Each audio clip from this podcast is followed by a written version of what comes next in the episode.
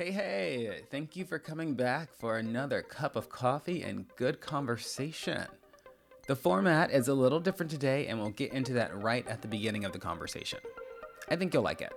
It's intimate and a bit more personal than some of our previous episodes, and just to give you a bit of a hint, about two thirds of the way into the episode, we start talking about the possibility of surrogacy, and our guest doesn't give a solid no, so I'm saying there's a chance. There's also a tiny bit of background noise that I wasn't able to edit out. I wouldn't even bring it up, but I feel like I'm becoming more of an audiophile as I learn more about TV and podcast production. Anywho, as you'll recall, I recently bought a fixer upper, and during the recording of this episode, our contractors were staying late and, I guess, banging every tool in the box against the walls to get themselves back on schedule. It wasn't their fault that they fell behind though, so I can't be mad about it. This house is over 100 years old, and the more they peeled back things in the room, the more issues they found. I've watched enough HGTV to know that's just the way it goes sometimes. Okay, also, the first episode of the show, Bottomless Coffee with Jerome, is now streaming on YouTube. If you go to bottomlesscoffeeshow.com and click on the Our Gay History episode, then you'll be able to stream from right there. You can also go to YouTube and search for Bottomless Coffee with Jerome. And please do subscribe to the channel. As more people watch and engage, I'm able to justify putting more resources into the show, so it'll just keep getting better. Finally, I will note that COVID 19 is real and that you really should be vaccinated and boosted by now if you can be. Please consider that to be a friendly reminder to those that need it. All right, that's it for the housekeeping this week. Let's start the conversation. Welcome to Bottomless Coffee. We are going to do things a little differently this episode. Usually, we have a conversation with someone that already has something of a message because, you know, I want to make sure that we leave every episode feeling inspired and empowered to make the world around us a little bit better. But two episodes ago, we talked with Yevgeny about relationships. And that got me to thinking about all of the wonderful people uh, that I have relationships with, but who I haven't really connected with in a while. And since I ended that episode uh, suggesting that you all reach out to people and reconnect, it seemed like maybe I should take my own advice and do the same thing. How about that? Uh, so this week, I'm catching up and sharing a cup of tea. This is tea with Nikisha Daniel. Hey, Nikisha. Hi, Jerome. Yay! so we've only spent maybe 10 minutes chatting and catching up a little bit. So we still have, like, I would say we haven't even scratched the surface no. of all of the catching up that we need to do. Uh, and I want I want to start at the beginning, if we can. Let's do it. Do you happen to remember how we met? I know we met in middle school. Okay, middle school. That's good. That's more than I really recalled. I was like, I'm pretty sure it was a middle school. And I vaguely remember a cafeteria. Now, whether that's where we actually met, I'm not sure. Sure. But I recall us spending lots of time and there being food involved. So I just put two and two together and assumed that that's what happened. Okay, that makes sense. And we were in the same grade. Yes. Yeah. And um I was about as nerdy looking then as I am now. I'm pretty sure. I think you you just grew into the self that you already were. Yeah, but there there was kind of a boomerang thing for my image, I think, because I had really thick glasses at some point when I was very young. Yeah. Possibly middle school, possibly not. Then I got contacts. Mm. And I rocked contacts for like 20 years. and so I now I'm back with the glasses on, which is like full circle for me. True. I go back and forth between the glasses yeah. and the contacts. Well, but I mean, I, yeah, I was like, we were both nerdy. Come on, nerddom brought us together. We were. I agree with that. Nerds. I agree with that. Uh, I don't think they had like AP classes or anything in middle school. I don't think I remember any of my middle school teachers Were we in the orchestra together? We were in orchestra together. That's it. I was like, we played an instrument. I played What the did you play? cello. I played the violin.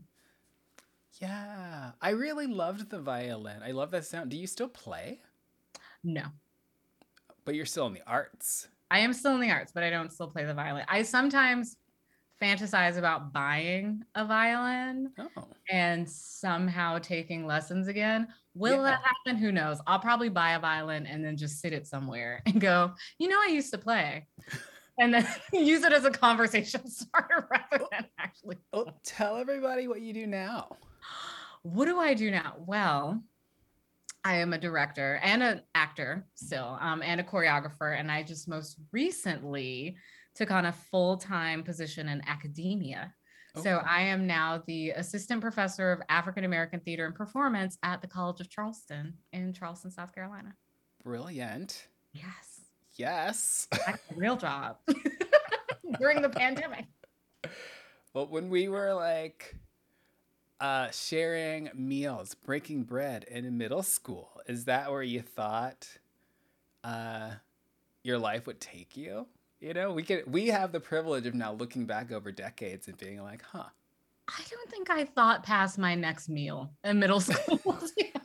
Like, yeah. same. Next class period. yeah, like, do I have homework? I don't know. What am I supposed to do tomorrow? That's as far as I got. Um, but no, I will say, like, cut to high school when I actually started thinking about my career. And I was oddly one of those kids who was very much like, no, I'm going to do this. This is the thing I want to do. And I remember going, I want to be, at the time, I was like, I want to be in musical theater, but I just knew I wanted to be in the arts. I was really drawn Yeah. to it.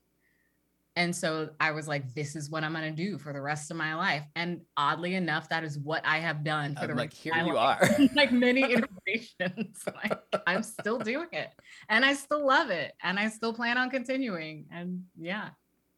In my mind, I feel like I have a memory of you wanting to be a singer. I did at one point. I was very into Janet Jackson. Oh, well, certainly. And I was like, Rightly so. that's the ticket. I mean, musical theater is a much better track for me. Yeah. Yeah. stardom.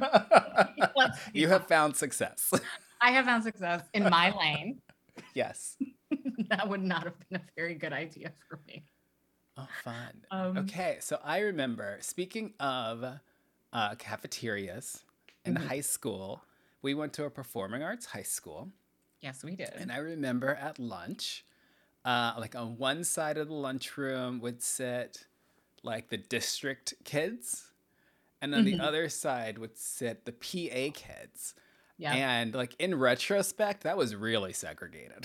I mean, there was there were the district kids, but then you had like the band table and the jock table and then the smart table, and then you had just the tables Hmm, of this is very Mean Girls. well, no, but it's true. It, I mean, we were in high school and in the '90s, and that's just what we did. And Oh my god. then you had the PA kids who were busting and who were, you know, amazing because they were in Yeah. performing arts and they didn't live around here, but And that was like their brand. Yeah, the brand was, we don't live here. We just work here. And we were like, okay. And then we somehow sat, sat in the middle somewhere. Like, yeah, we became PA kids somehow. I think um, I was running, I remember I was a track runner first before I was a PA kid. you did, you ran. I forgot about that. Do you still I- run? Uh, I do, I do. Um, but I was a sprinter back then, and now I just run for like general health and to like keep people off my husband because you know he's ten years younger than me, and so I gotta watch him. All right. Okay. You're like, well, he might be 10 years younger, but I run. I waited too long. I'm- Kissed too many frogs. Oh, frogs. Was it should worth we? it? Oh, I see you making a face. I mean, should we? Should we talk romance? Oh no, yeah, like I I adore my partner. Patrick.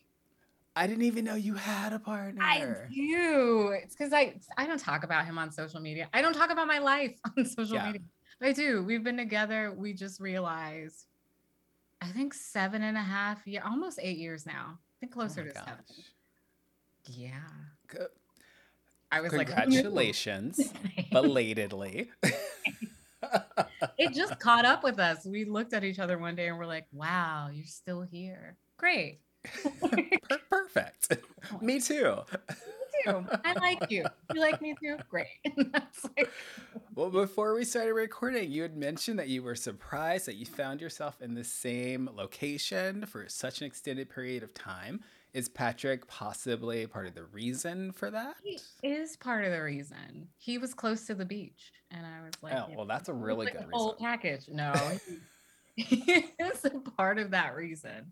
Um, yeah, it's it was weird. It was oddly kismet in that I just happened to want to leave New York, and I knew that I didn't want to stay in Atlanta, Mhm. and I had always considered coming back to Charleston. Um, I'd been thinking about it for a while. I just didn't think it would be that soon. yeah. So it was always in the works. And then I got here, and then he happened to be here, and I was like, well, let's see what happens. Yeah, you're like, lucky you, Patrick. Here I am. Yeah, I know. I'm like, well, right place, right time. That's fantastic. Okay, so we skipped over um, some stuff. But I'm, I'm thinking about things in kind of like a linear, like timeline fashion. And we were in high school, You're and right. then I just recently discovered that you have a partner, and so we we kind of fast forwarded up to the present. But you mentioned Atlanta, and did you spend any of your adult life in Atlanta? there were a few years. There were Okay. a few like intermittent years after undergrad um, that I was in Atlanta right before I went to grad school. And my family's still there. So I still like Oh, go true. back. Um, Yeah. There often. Um, but yeah, like living there aside from high school, it was yeah, the few years after after I'd like gigged around for a bit and right before I decided to go to grad school that I went back for like a year or two. I spent significantly more time in Atlanta. Yes, you did. Uh, and when I think about why that was, I a lot of it had to do with me um, going to school, Georgia Tech, Mhm. um, for undergrad, and then law school at UGA, just an hour and a half away. And uh, passing the bar and everything means basically that you have to stay in Georgia. And being black and gay in Georgia means you need to stay inside the perimeter, or at least it did at that time. And uh, it wasn't until like, you know I had already I'd left um, with like still owning a house in Atlanta, but I left and I was like, oh, let's just go see what's out there. I think I said I was going to see my friend Stephen um, Hayden, who you may or may not have met before. I think so. I think I did meet him. Yeah. Um, and I was out in like Santa Fe for a couple for a couple of weeks, and then uh, that turned into being in Minneapolis for a couple of years. Uh, and suddenly, like eight to nine years later, I just like never moved back to Atlanta when that was fully the intention uh, from the go. The How does one just end up in Minneapolis? Oh, there was an X involved. Ah, it's like an interesting place to just end up. You know, X's are X's for a reason. Yes. And every now and then you have to be reminded of that. Or I have to be reminded of that because clearly I forget. But you landed clearly in the place that you love. oh my gosh. Well, I do love it here. I do love it here. Everyone is um wonderful in a different way from I feel like everyone is wonderful in Atlanta. Like Mhm. uh, if I go on a bike and don't wear a helmet, then my neighbors will be will like open the door and be like, "What are you doing?" like turn back around. yes, neighbors. I love that. Safety first. Safety first. They're very sweet. Everyone's very supportive. There's definitely a sense of solidarity Nice. here, um, and like common purpose, which I don't really recall uh, uh, experience experiencing when I lived in Midtown Atlanta. But that could have as much to do with my disposition while I was there Mhm. um, as anything else. Well, I feel like also Atlanta's such a big city with so many big pockets and neighborhoods, and it's Yeah. really easy to feel isolated there in your own little bubble just because there's Yeah. so much going on. So I could see how that could happen. I had a pretty big bubble. I would, I would say. Well, okay, within like the demographic of like gay males in Atlanta, and there are a lot of those in Atlanta. Yes, sir. it was a pretty good bubble. I mean, you were like the center of the bubble. one could say. Well, even within that, I could see how branching out and getting out of that scene in that city because Yeah. you were still relegated to like a part of the city at that time. Absolutely, Um, absolutely. And I was like, oh, there's a whole world out here. Yeah, there's a beautiful world that you can bike around safely. yes, one hundred percent. Now, okay, but you did something different. Uh, instead of spending more time in Atlanta, you went to New York. Well, first, Oh. I after undergrad, I just gigged around. So I just Okay. went from show to show around the country. Wherever someone gave me a job, I went to that theater and I worked. Huh. Um, until I decided that I wanted to go to grad school. Do you remember that road trip? Uh, Kind of, yes. Actually. It's like, Oh my all right, gosh, listeners. It's like coming back. Yeah, I said, Jerome, I'm gonna audition for grad school, and would you ride with me from Atlanta to Pennsylvania? Yes. And you said, great. And I drove the entire way there You did. and back. And it was, I remember the cold, It was my first cold. experience with the cold. Uh, I remember the snow No was like past like my ankles up to my shin, and I'd never experienced that before. And so it was like icicles stabbing into my ankle. yes. And we like made it there. It was like in the middle of the night. We made it to our Oh hotel my next to the God. I think it was like an Applebee's or something next to our hotel. And I had my grad school audition. Yes, yes. Oh my gosh, you've like unlocked memories. It was like two days, like two or three days. It was not a long trip. yeah. Like, we went, I auditioned, and then we drove straight back to Atlanta. What in the world made you think of me for that road trip? I don't know. Well, I think I knew you'd probably be up for it. Yeah. I knew you'd be really fun in the car. Mhm. um, and that you would keep me sane and offer some like positive energy. I was like, if anything, Jerome's gonna tell me the truth, and he's just gonna keep it fun and keep it light. And I feel very like safe trusting you. I didn't tell anyone. I didn't tell my parents. I don't know where they thought I was going. I no idea that I drove to Pennsylvania to audition for grad school. Why didn't you even- tell your parents? I don't even remember what I told them, like, or why I didn't tell them. I just like left, and then I came back, and when I got my acceptance letter, I was like, "Hey, so by the way, I happened Yes. to have auditioned for grad school and gotten it." That's nuts. Yeah. Wild. I did that a lot to my parents back then. I just told them once something was happening.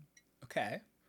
I was that kid. I mean, I think they're used to it They are. at this point. It's like, so this is happening, and they're like, "Okay."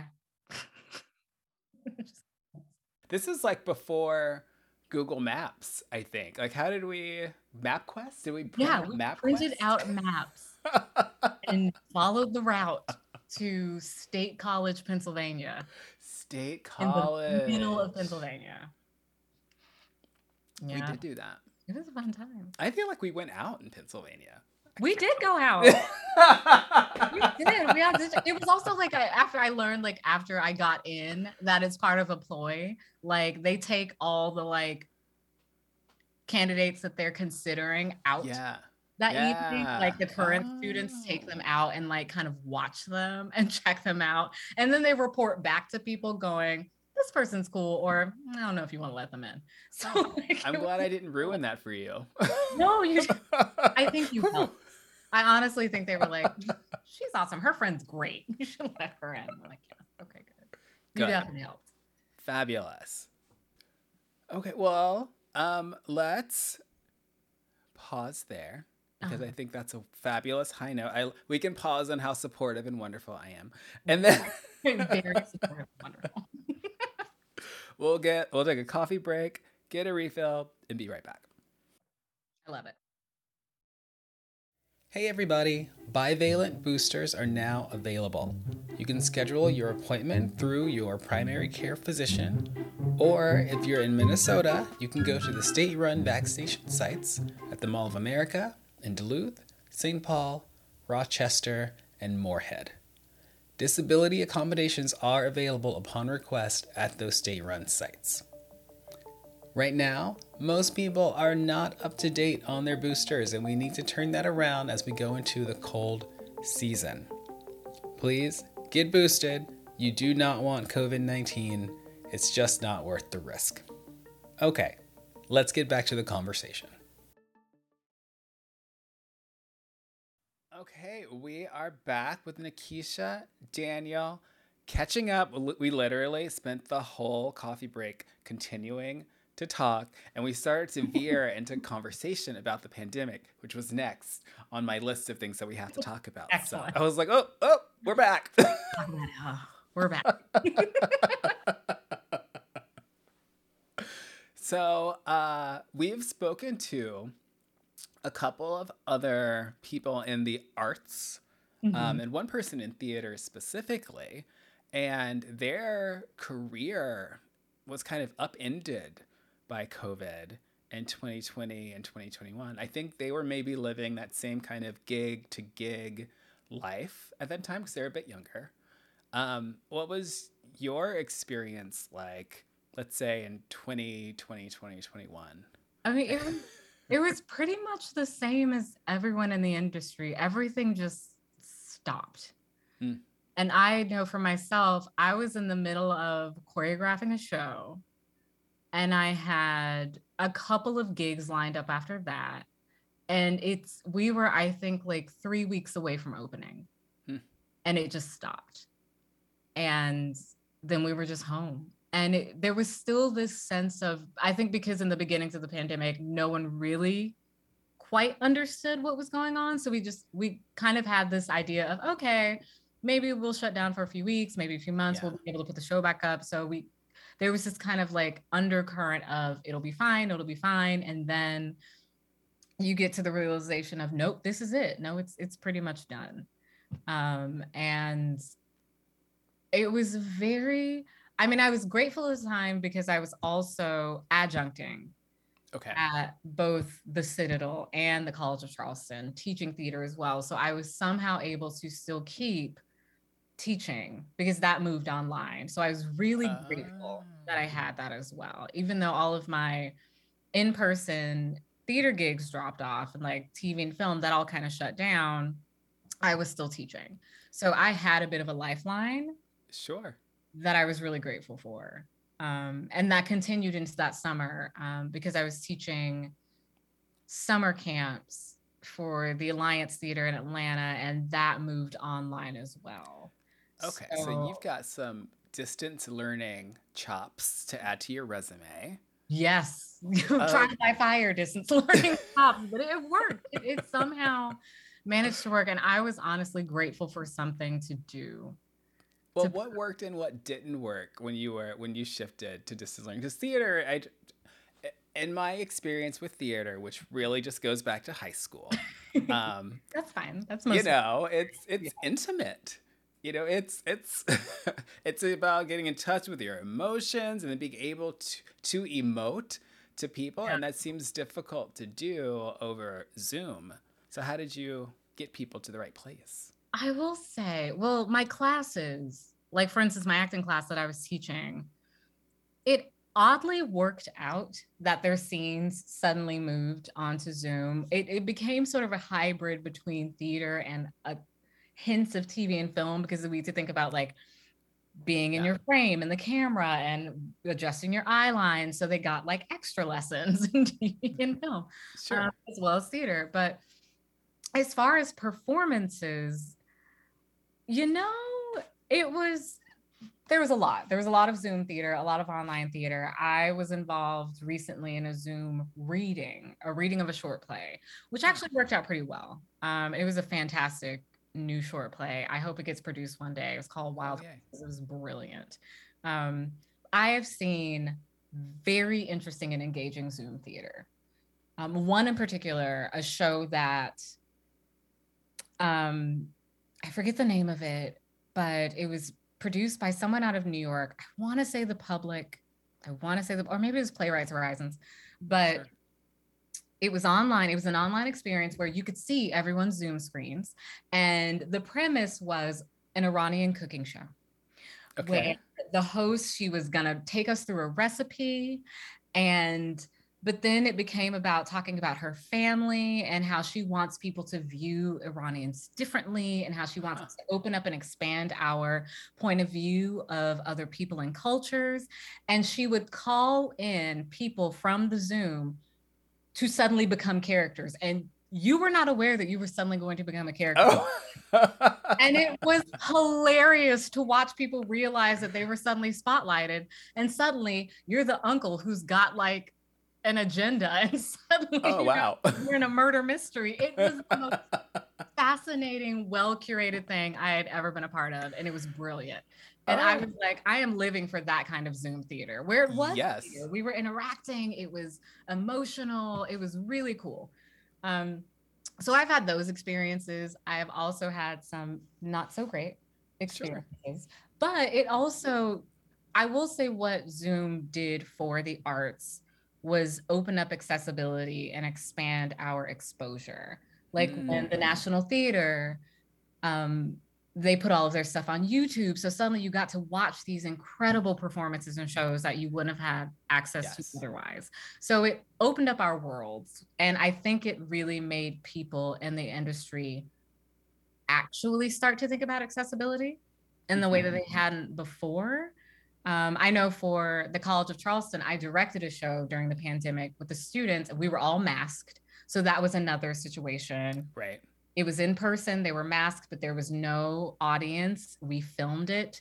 So, yeah, we had to think about again camera angles what is the audience going to see but also subtitles and accessibility and yes. did want interpreters and so bringing more of that into the theater which I'm hoping sticks around, and uh, the vast majority of it has.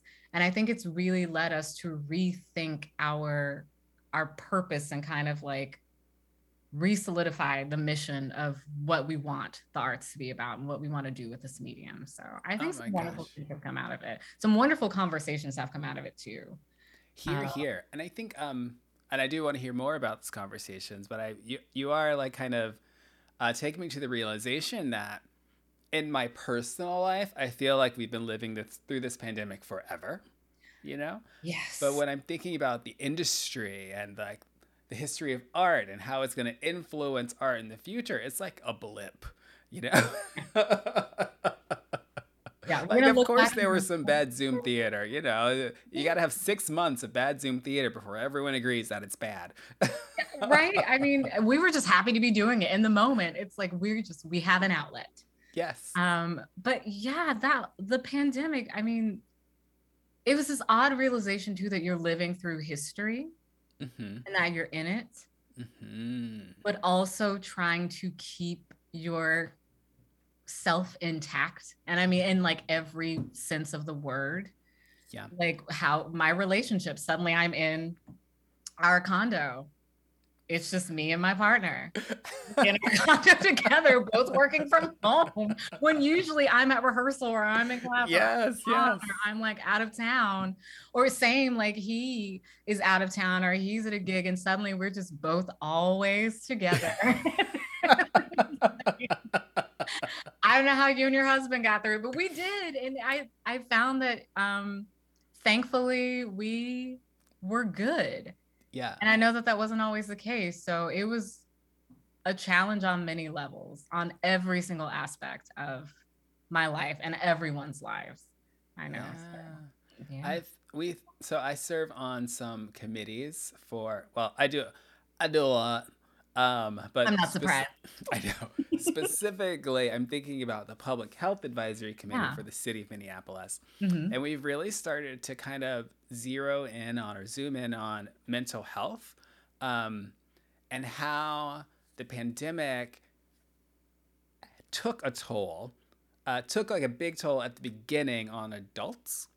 Um, and now we're kind of weathering through that now. But the impact that it's had on children, so it just continues to get larger and larger over time, which is somewhat unexpected. And so, um, in previous conversations with artists, you kind of you kind of alluded to it a little bit when you were like, "We're just happy to be performing. We're just happy that we can do something." do you would it take a mental health toll on you to not be able to perform and to not be able to be creative in the way that you are accustomed to being creative? It it did. I will say it 100% did, and I'd be lying if I said it didn't. Yeah. Um, it's made me more aware of the ways in which I show up Hmm. in this art. How do you show up, Nikisha? The, well, when I do show up, fabulously. Um, but well, no, so it's it's made me really think about the projects that I take on, the companies that I choose to associate myself with, Mhm. The message and the legacy that I want to leave. Um, because it's it's easy as an artist, especially starting out as an actor. All I thought about was myself and my career and my goals, and I was like, I'm gonna do this, and I was super laser focused, and I didn't really think about the whole and the big picture with my life woven into that. Um, and this being able to hit pause and really think about the industry and the impact we have and where I want to see myself within this industry and how I could affect this industry and and how I can affect those coming after me and the students that I teach and and the young artists that I work with um it was really a big wake up call. I feel like I'd already been on this trajectory of I want to have a lasting legacy of making sure that the arts thrive. Hmm. But it just solidified some things that were already in the back of my mind that I think I was afraid to do. Okay. Um, like moving more into directing. I'd always loved it. I'd always enjoyed directing Yeah. but I was I just had this fear of like I can't because I've got to focus on acting. I've got to focus on this thing. Huh. Which is a weird thing that happens in theater. People feel like you are either or or like you have to do one thing or other. Oh, really? Yeah. Um and I was I was afraid I would I would leave something behind if I tried to, you know, follow a, a path. Huh. And that's not true. No. Um, so but I but I mean it's so in America in 2022, believing something that's not true isn't uncommon. so kudos to you for recognizing that you're like, oh, I'm holding on to a belief that is not accurate. And I need Growth. to let that go. That is growth. That is growth.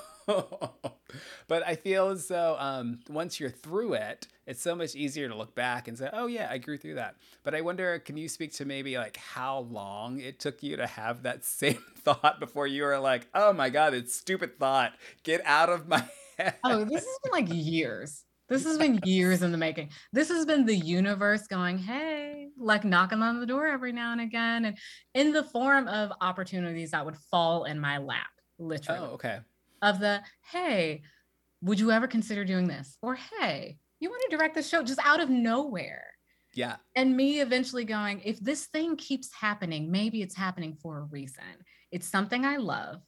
It's something I am, I will say I'm good at it. I know I can grow and I can be even better at it. And that's the goal. Yeah. And people seem to keep wanting to hire me to do it. So why don't I just do that thing? Why right? you do that? why fight? Why fight it? Um, so it's that. It's you know, getting in your head and and having a path laid out for yourself. And I had to remind myself, and this has kind of become my mantra, that I have been given this life to live. hmm The only job I actually have is to live my life. Yes. That is it. And when I remind myself of that, I'm like, I'm good. Yeah. Am I living my life? yeah. Not am I living my life for someone else? Am I actually going, hey, this is the thing I love to do. This is what I want to do. This is what I want to try right now because it's my life and that's what I get to do. Oh, that's wonderful. Yeah, so that's that might get, that might end up on a mug. It sh- if you do, let me know. I love a mug. Okay. I had a friend make a mug for me. It's in my office right now that says "I do what I want." Oop. As a good reminder, sometimes I'm like, "Yeah, I do what I want." Okay. The, I gotta remind Nikisha myself. Daniel might be head of merchandising for Bottomless Coffee. I mean, I also occasionally have to do what my bosses tell me, but the, in theory, yes, in my life, I do what I. I, for a director to have a mug that says I do what I want. So that's a that's a good vibe. That's a vibe Yeah. I can get behind. well, we've talked a lot about work. Yeah. What do you do for fun? What do I do for work? Okay. I okay. I listen to a lot of podcasts. oh, you do. Okay. A lot of podcasts. I am a murderino for those who know what that is. Oh, okay. My favorite Not murder. Get into it. Um, I listen to a lot of true true crime murder Oh, sure. podcasts and watch a lot of true crime murder mystery TV. You have to meet Aaron um, because he loves that. He Um, he got us on a forensic files binge once.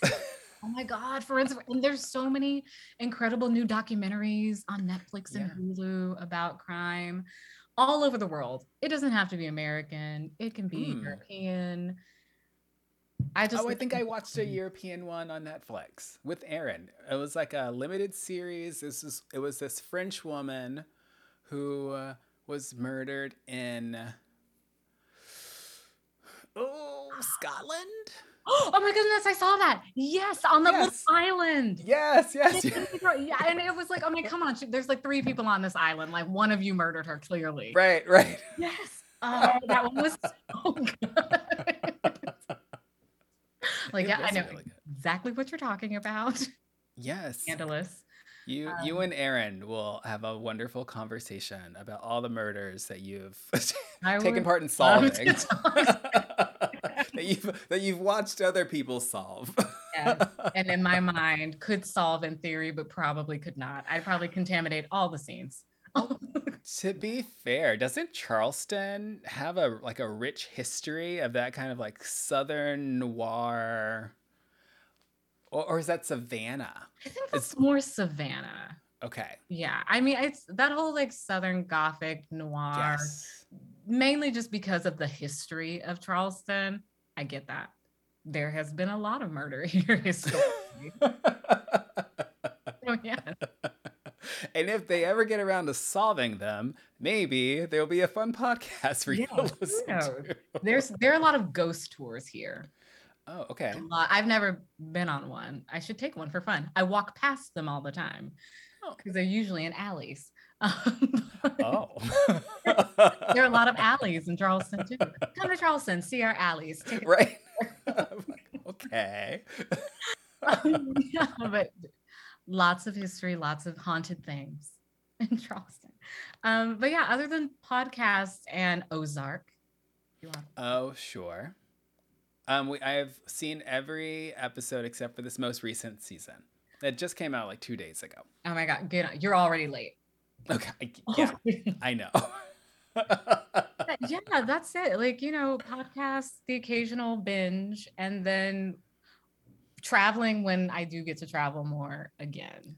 sure. Do you are you thinking domestic for your next flight or international? I would love it to be international. Okay, That's Where do you want to go? goal.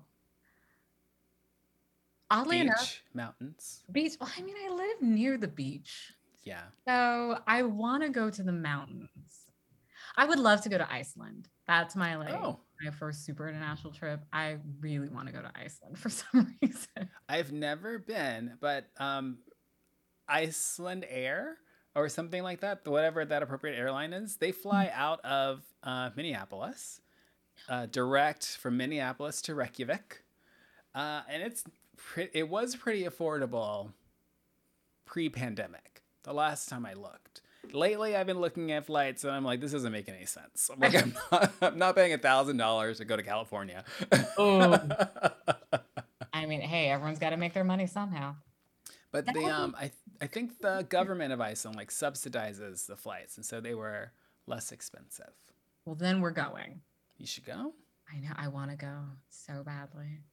It's I mean it's kind of a stark beauty I would say from the images that I've seen, like it's very uh sharp in some in some ways.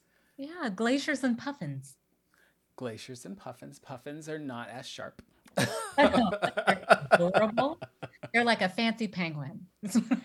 like a fancy penguin. fancy penguin, and I would love to see them. Do you like animals? I love animals. Do you have any pets? We don't. I wish I had a dog. One day. One day. I there's a squirrel that visits our balcony every day that we've Okay. named. So that's my pet now. we have very Disney princess of oh, you. Whiskey comes to visit us every day. He doesn't really visit us. We have a, a dish of bird seed. So really he's coming for the buffet. Sure. But I like to imagine that he likes to come and say hi. We got a pandemic puppy. You did. Speaking What's your pandemic puppy? Yes. His name is Pike. Hi. Um, let Can I- me. I'm gonna pull up a photo of him and then show show his picture over the webcam. It- Still works. Yeah, yeah. I got. I have our photos. How old is Let me Pike? find a really cute one. So we got him in August, and he was about three months then. Oh, he was a baby. Oh, here I'll give you a a duo of both Aaron and the dog. Aaron, my husband, and the dog. This is them. Can you see it? I don't know. Oh, they're both adorable. They are adorable. Look at how cute. Aaron is obsessed with this dog. I am the uh, responsible, again, type A dog owner. I'm like, did you eat? Do you have water? How many times have you been, been out? So you're the very concerned parent. yes. And oh, look at that face. Aaron is like, did you get enough hugs? Do you would you like more toys? Do we need to go to the store?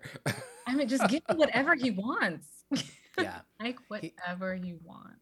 He lives a charmed life. He um he lives the life of having never known that he is uh like existing through a pandemic. You know, he has no idea. It's all cuddles and treats. It Which is. honestly, we all deserve cuddles. All of our lives should be nothing but cuddles and treats. Let's be Yeah, honest. I I, agree with that. strive to live a life like Pike. well, if you ever want to uh, borrow a pandemic puppy, I think you can like foster or something, you know, and then you can give it away. Oh no, that see, that that's the problem. Oh, really? The giving away would be the problem for me. So, um, as I just showed you, Aaron is very attached to the dog, but the uh, dog is kind of part of the like plant, pet, baby journey that we're kind of on. Mhm. And so, um, when it comes when it comes to two gay guys having a child, you've got your foster option, your adoption option, Yeah. or your bio baby option. And foster is kind of like the easiest way to do it. Um, in the sense that these babies need these children and babies need homes like immediately. Right.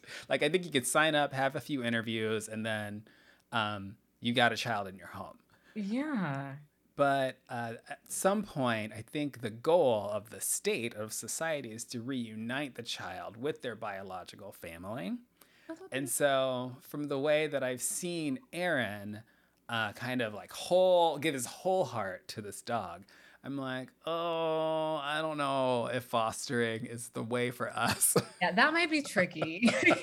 there might be some separation anxiety on Aaron's part. You might want to think about that. I'm like, is this your way of asking me to have your babies? oh my gosh, I didn't want to revisit that plan. Um, I mean, I'd have to talk to my partner about it.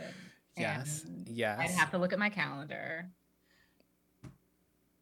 I don't know. you don't have to. You don't have to commit to anything I'm not right committing now, on a podcast. No, I'm just kidding. That is, I will say, your plan is pretty great. I love the plant mm-hmm. puppy baby plan. The Yes. like the levels of taking care of a living thing, um, which Okay, is smart. I- a lot of plants died as I tried to figure out that journey. So You know, it's a safe beginning. It's better the plant than an actual child or a puppy. Um, so- yes. like even like uh, a plant in a pot was too much. I had to put a plant in a see-through jar where I could like watch the water levels decrease and know that it needed more water. But honestly, you don't know. You can't see what's yes. going on. It's very hard to keep a plant water. You're on to something, Jerome. Oh, thank you. Bottomless Coffee's line of see-through plant pots. Um, well, as part of that environmentalist journey, I kind of alluded to, I think before we were recording, um, I was saving jars. Like if I, like I, I was like, okay, I gotta buy the glass jars because I don't want to do any mm-hmm. plastic, right?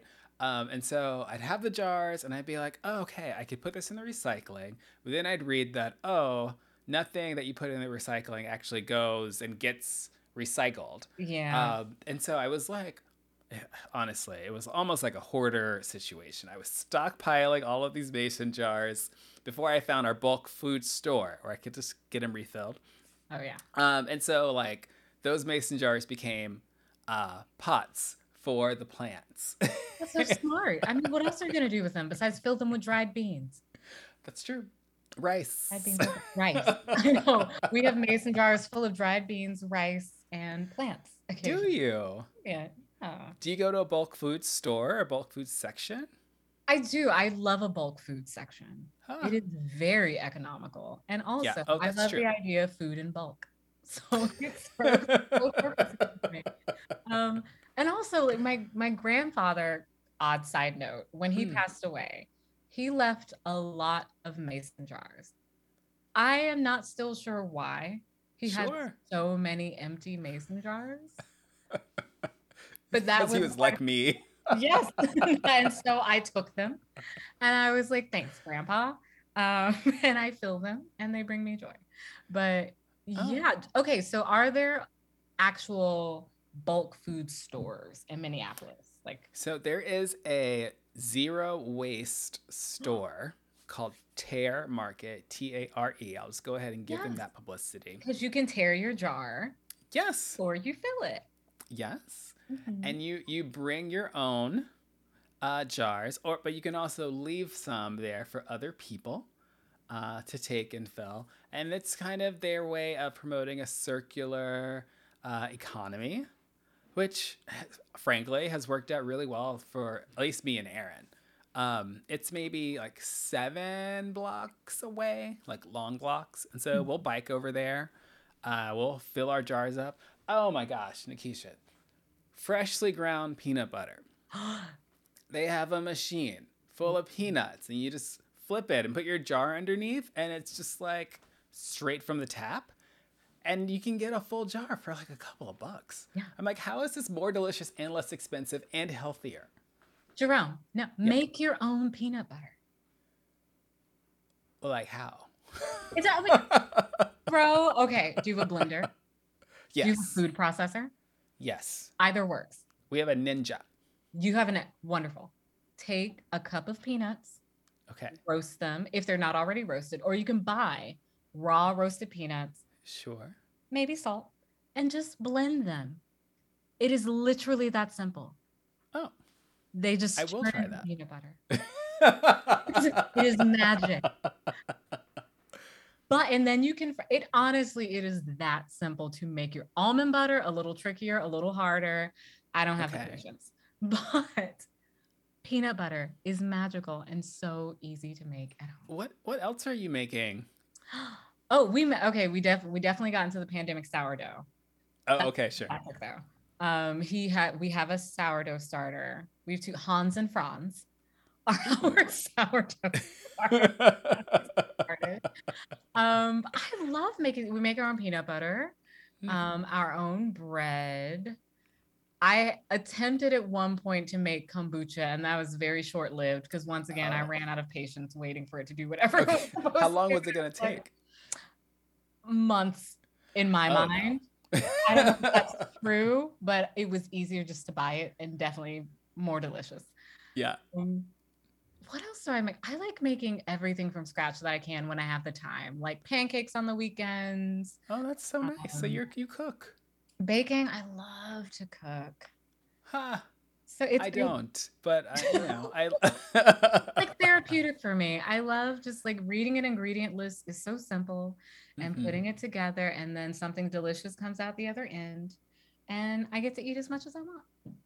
I support it. Do you experiment in the kitchen and try try new things, or is like this is what I know will be delicious? I do. I th- my experimentation is what I like to call freezer soup. Okay. Please tell me about the freezers. it's it's like fridge and freezer soup where it's like I'm hungry. I've got a bunch of vegetables that I should probably cook. They look like they've been there for a minute. yeah. go into a pot and they come out and it's soup and it's lovely. Um, I do occasionally like to experiment more with like different cuisines. So I was like, Mhm. I was heavy into hummus at one point, making my own hummus, which is fun. Sure. Like experimenting with flavors, like roasted red pepper hummus or like pesto hummus, or I'll try to make my own pestos and things like that. I like a sauce.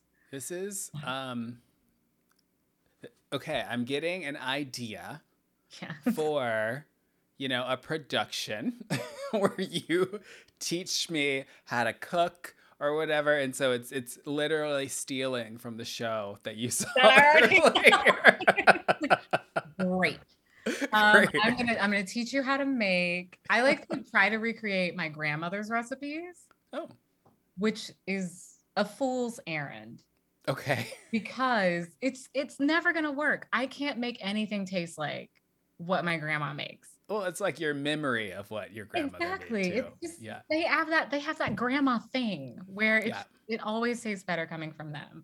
But I've hit on a pretty good collard green recipe. Okay. I gotta say it's pretty tasty, and I've perfected my cornbread. Are you comfortable sharing your collard green recipe? It is a trade secret. Okay, that's fair. That's fair. Well, I I will say there is a secret ingredient that you would never think to put in collard greens, but Oh. it is the thing that really pushes it over the edge. Okay. I'll, um, well, I'll then- tell you later. I was like, I think what we're gonna do is we're gonna go to coffee break, and I'm gonna pressure you, and, then, and then we're gonna come back and we'll share a secret a together. lady's gotta have her secrets, even about collard greens. Okay, we'll be right back.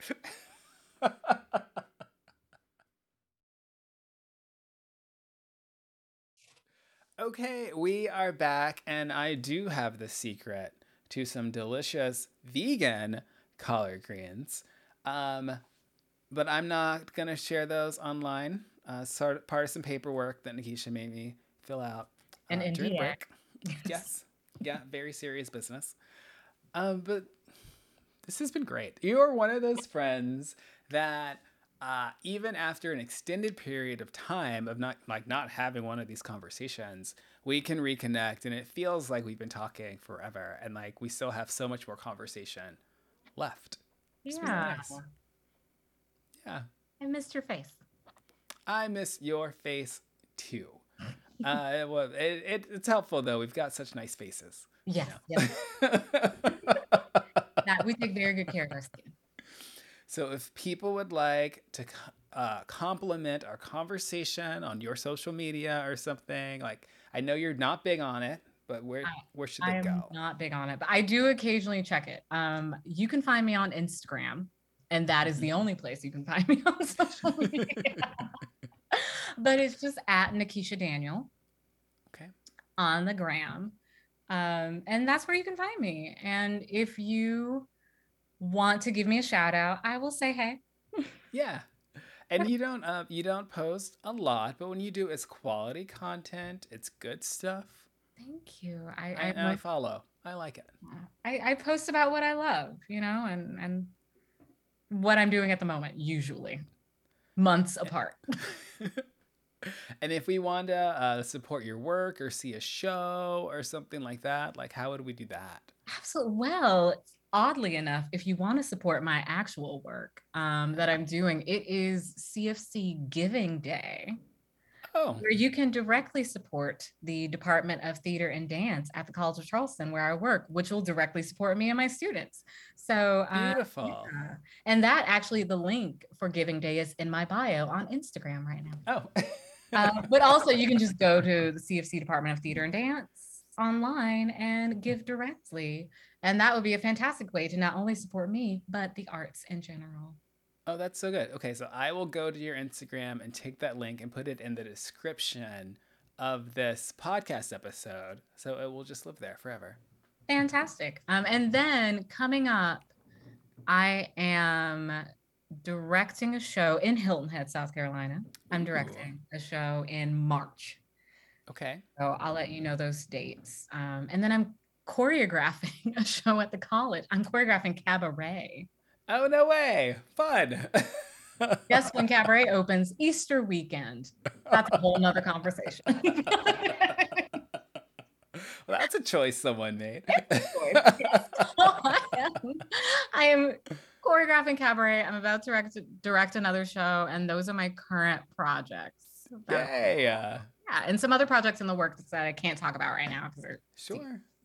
Well, you know what we briefly touched on accessibility and the arts, and I hope that if I'm not able to make it down to see those shows live, there's some way uh, to see them, and you know, to or I'll feel like I'm version. watching you perform again. I'll give you my version of what I think happened. okay. I'm into it.